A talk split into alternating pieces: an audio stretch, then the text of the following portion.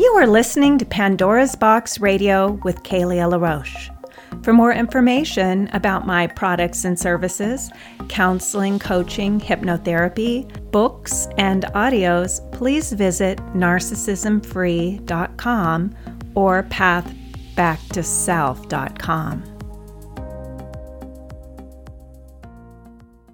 Hello and welcome to Pandora's Box. This is Kaleah. And today I'm going to talk about changing your toxic relationship patterns. Many of the people I work with who are coming out of toxic relationships with narcissistic partners are often more interested in learning why they keep attracting these types of relationships than anything else. Our relationship patterns usually begin in early childhood. They emerge from the type of relationship we had with our parents. If we got our needs met on a consistent basis, and what type of attachment style we developed. Our relationship patterns also stem from the level of self esteem and self worth we have and what core wounds we've developed.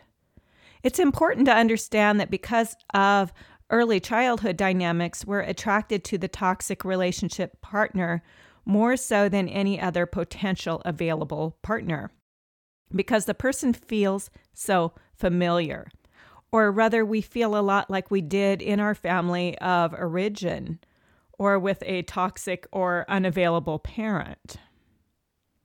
There's something we call a pattern match, which is when your subconscious mind recognizes a match between the energy of a primary family member and a potential relationship partner, and chemistry is produced.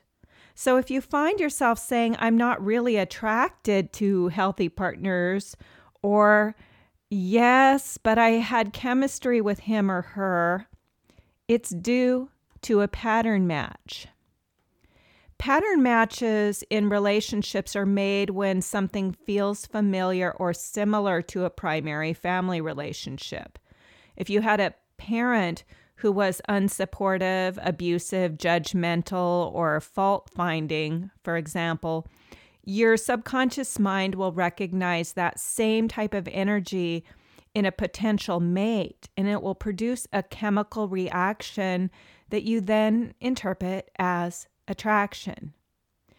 If you were to meet someone who had completely different energy from a toxic parent and is instead someone who would be loving, caring, and supportive, you would not subconsciously sense a pattern match and could easily disqualify that person as a potential mate.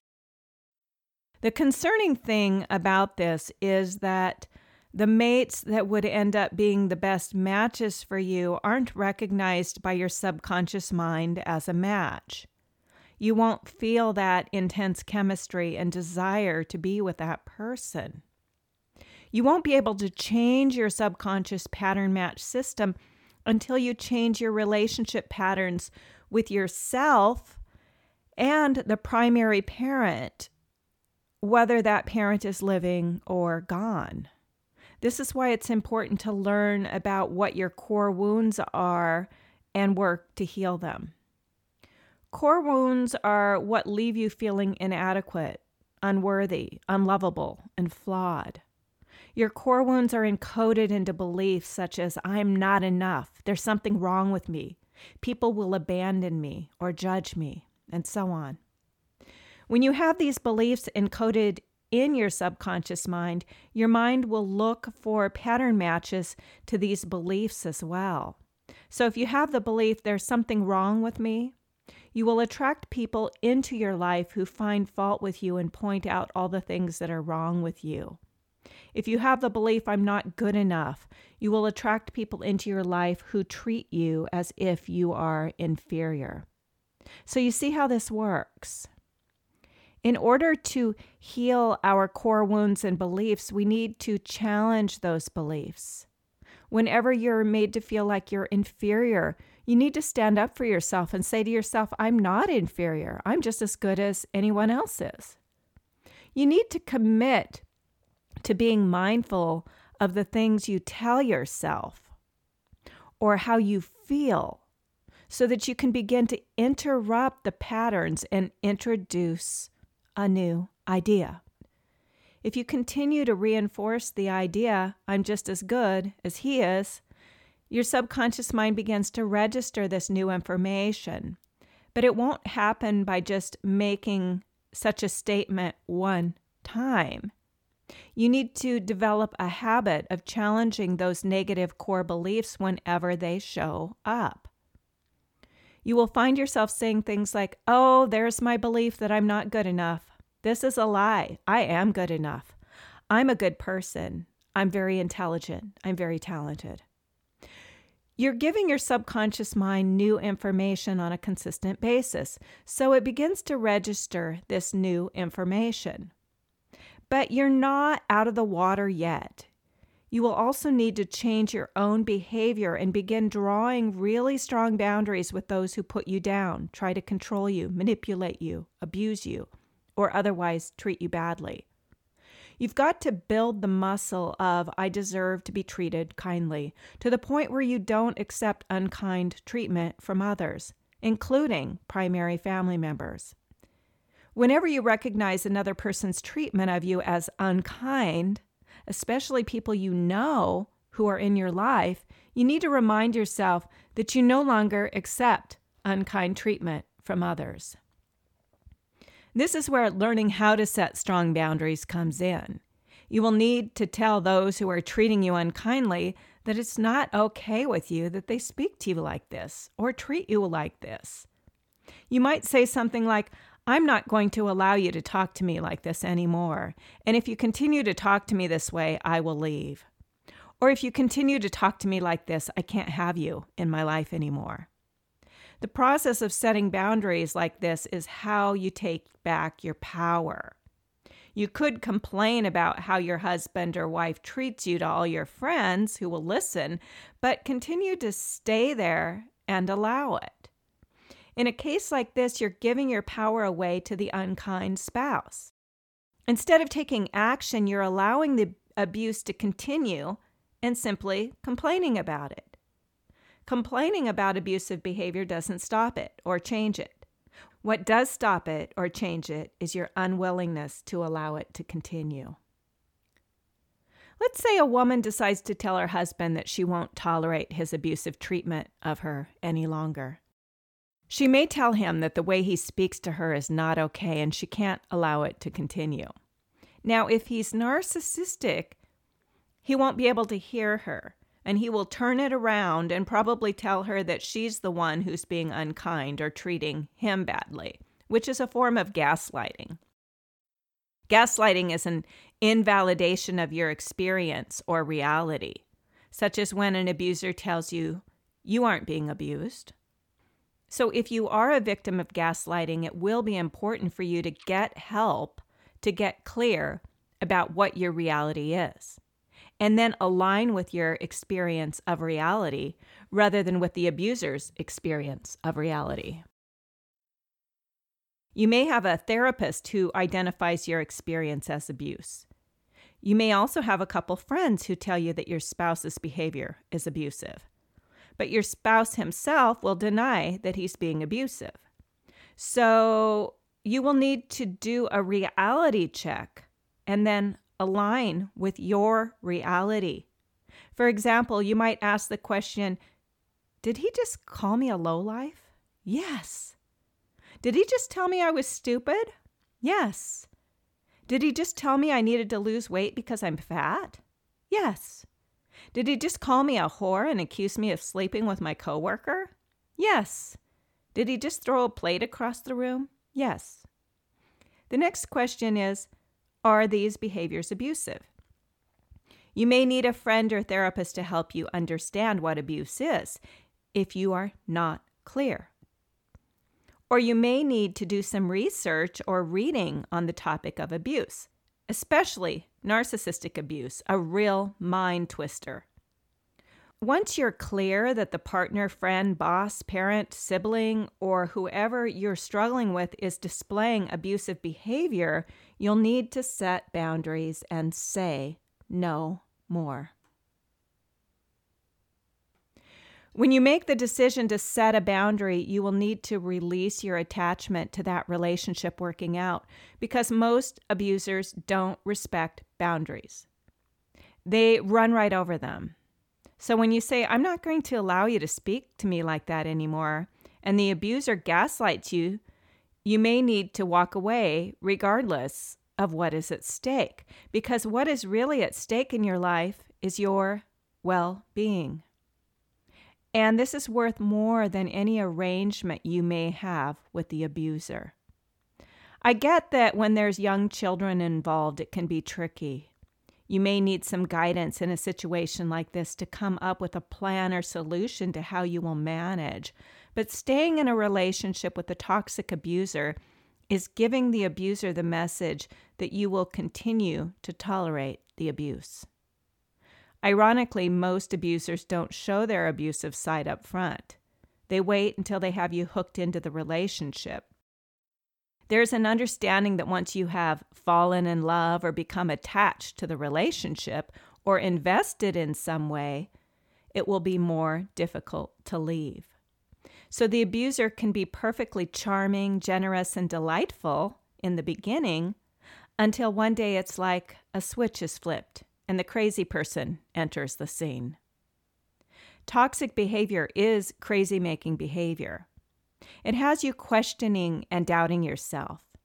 It has you feeling bad about yourself. It has you believing there's something wrong with you. It may have you living in a state of anxiety and walking on eggshells. If you grow up in this kind of environment, it will feel familiar to you, and you may not even recognize your environment as toxic or abusive, especially where narcissistic behavior is present.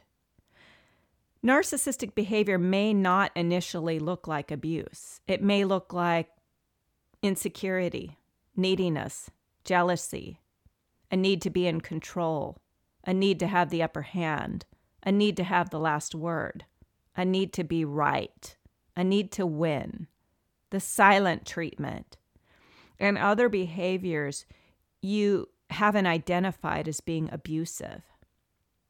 Put all of these behaviors together in one package, and it's a highly abusive and toxic environment. We often make the mistake to think or believe that abusive behavior only includes verbal and physical abuse. We're not always clear what physical abuse looks like if it isn't direct hitting. Being held against your will, prevented from leaving the room, pushed, shoved, or having something thrown at you is physical abuse. Very controlling behavior is also highly abusive.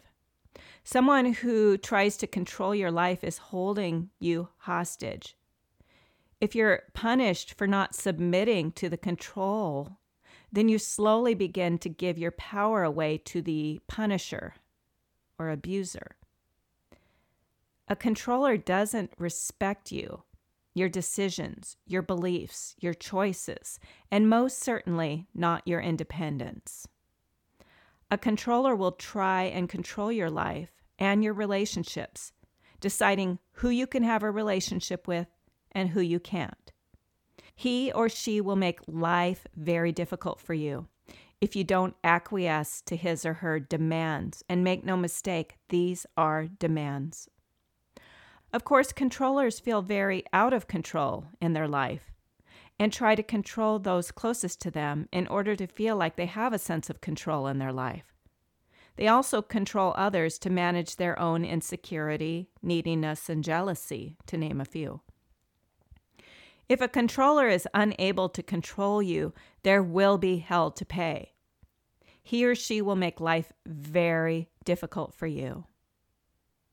It is said if a narcissist can't control you, he or she will try to control how others perceive you. This is certainly a true statement. Smear campaigns come out of a controller's attempt to tarnish or destroy your reputation as punishment for being uncontrollable. There's almost an if I can't have you, nobody can energy here. Narcissistic controllers will flat out lie. in attempt to destroy your reputation. Most people who aren't familiar with narcissistic manipulation have a difficult time believing someone could be capable of making up such convincing lies about another person. I once had someone ask me, Why would she make something like that up? There's a type of evil that comes out of narcissistic behavior that most of us can't wrap our minds around. We have difficulty believing such a nice person could be capable of such evils against another. Most of us couldn't begin to comprehend ever doing this to someone else, so we have a hard time believing that someone else is capable of doing such a thing to us. If you haven't developed enough awareness, you may jump to the conclusion that this person is treating you so badly because somehow you are bad. Some people don't believe they deserve anything better than this. And some people, especially the ones being gaslit, will often question and doubt their own reality, asking the question Did I really do those horrible things I'm being accused of? I was in a situation where several people in a group were accusing me of the same thing. And if I didn't have the level of experience I do with narcissistic behavior, I might have been a lot more affected. It was one controlling person who started the rumors, and the others simply believed what they were being told because why would she make something like that up? In this case, the controlling person was able to control how some people perceived me.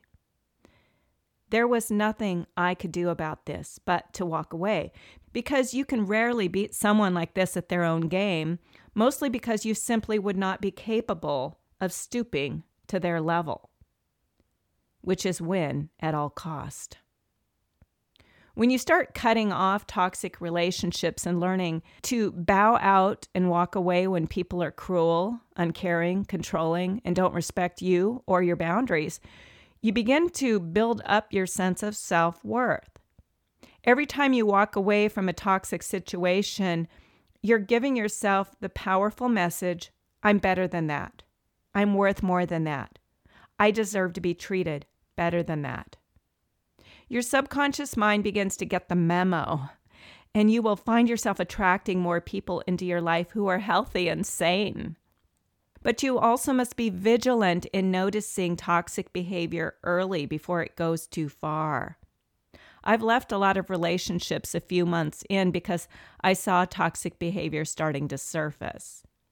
It's important to recognize that you can't change anyone. What you see is what you get.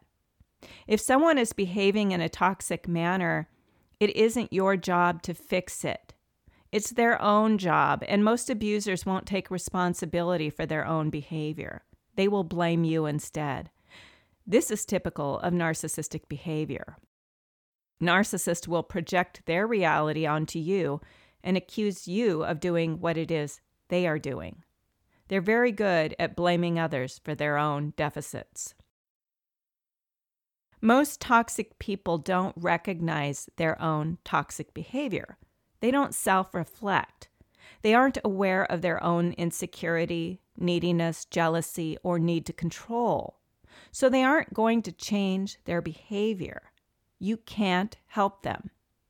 You need to help yourself instead. Take your life into your own hands and help yourself to break free. Take responsibility for your own toxicity if you have it. Codependency, defensiveness, denial, deep insecurity, high levels of anger and explosiveness, neediness, and high levels of jealousy can be very toxic. So we need to recognize the toxicity in ourselves so we can heal it. We heal it by understanding our family dynamics and our core wounds. Someone who stays in an abusive relationship is part of the toxicity. Otherwise, they wouldn't stay. Someone who goes into denial and can't admit to themselves that they're even in an abusive relationship are contributing to the toxicity. Someone who feels so needy and afraid of abandonment that they won't leave is displaying toxic behavior. Someone who is constantly trying to fix an abusive partner is contributing to the toxicity. It takes two to tango. Someone can only be an abuser if there's someone playing the role of the abused. There can only be a manipulator if someone allows himself or herself to be manipulated. There can only be a controller when someone allows himself or herself to be controlled. So we need to develop enough awareness to recognize these dynamics and break free of them. In order to change your toxic relationship patterns, you need to recognize what it is that's making your relationship toxic. You need to understand the patterns.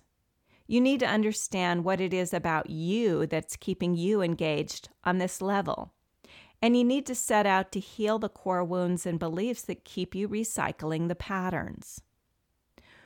Once you begin to do this, you'll see a new, healthier pattern emerging. And the healthier you become, the more you recognize how crazy the toxicity was that you were once engaged in. Committing to yourself and your own well being is the most powerful commitment you will ever make. I always say, marry yourself first. Promise to love, honor, and cherish yourself in sickness and in health first. That powerful, loving relationship with yourself will move you toward a powerful and loving relationship with someone else. I want to thank you for being with me today and listening. And for more information about me and my work, please visit narcissismfree.com. Have a great day, and we'll see you on the next podcast.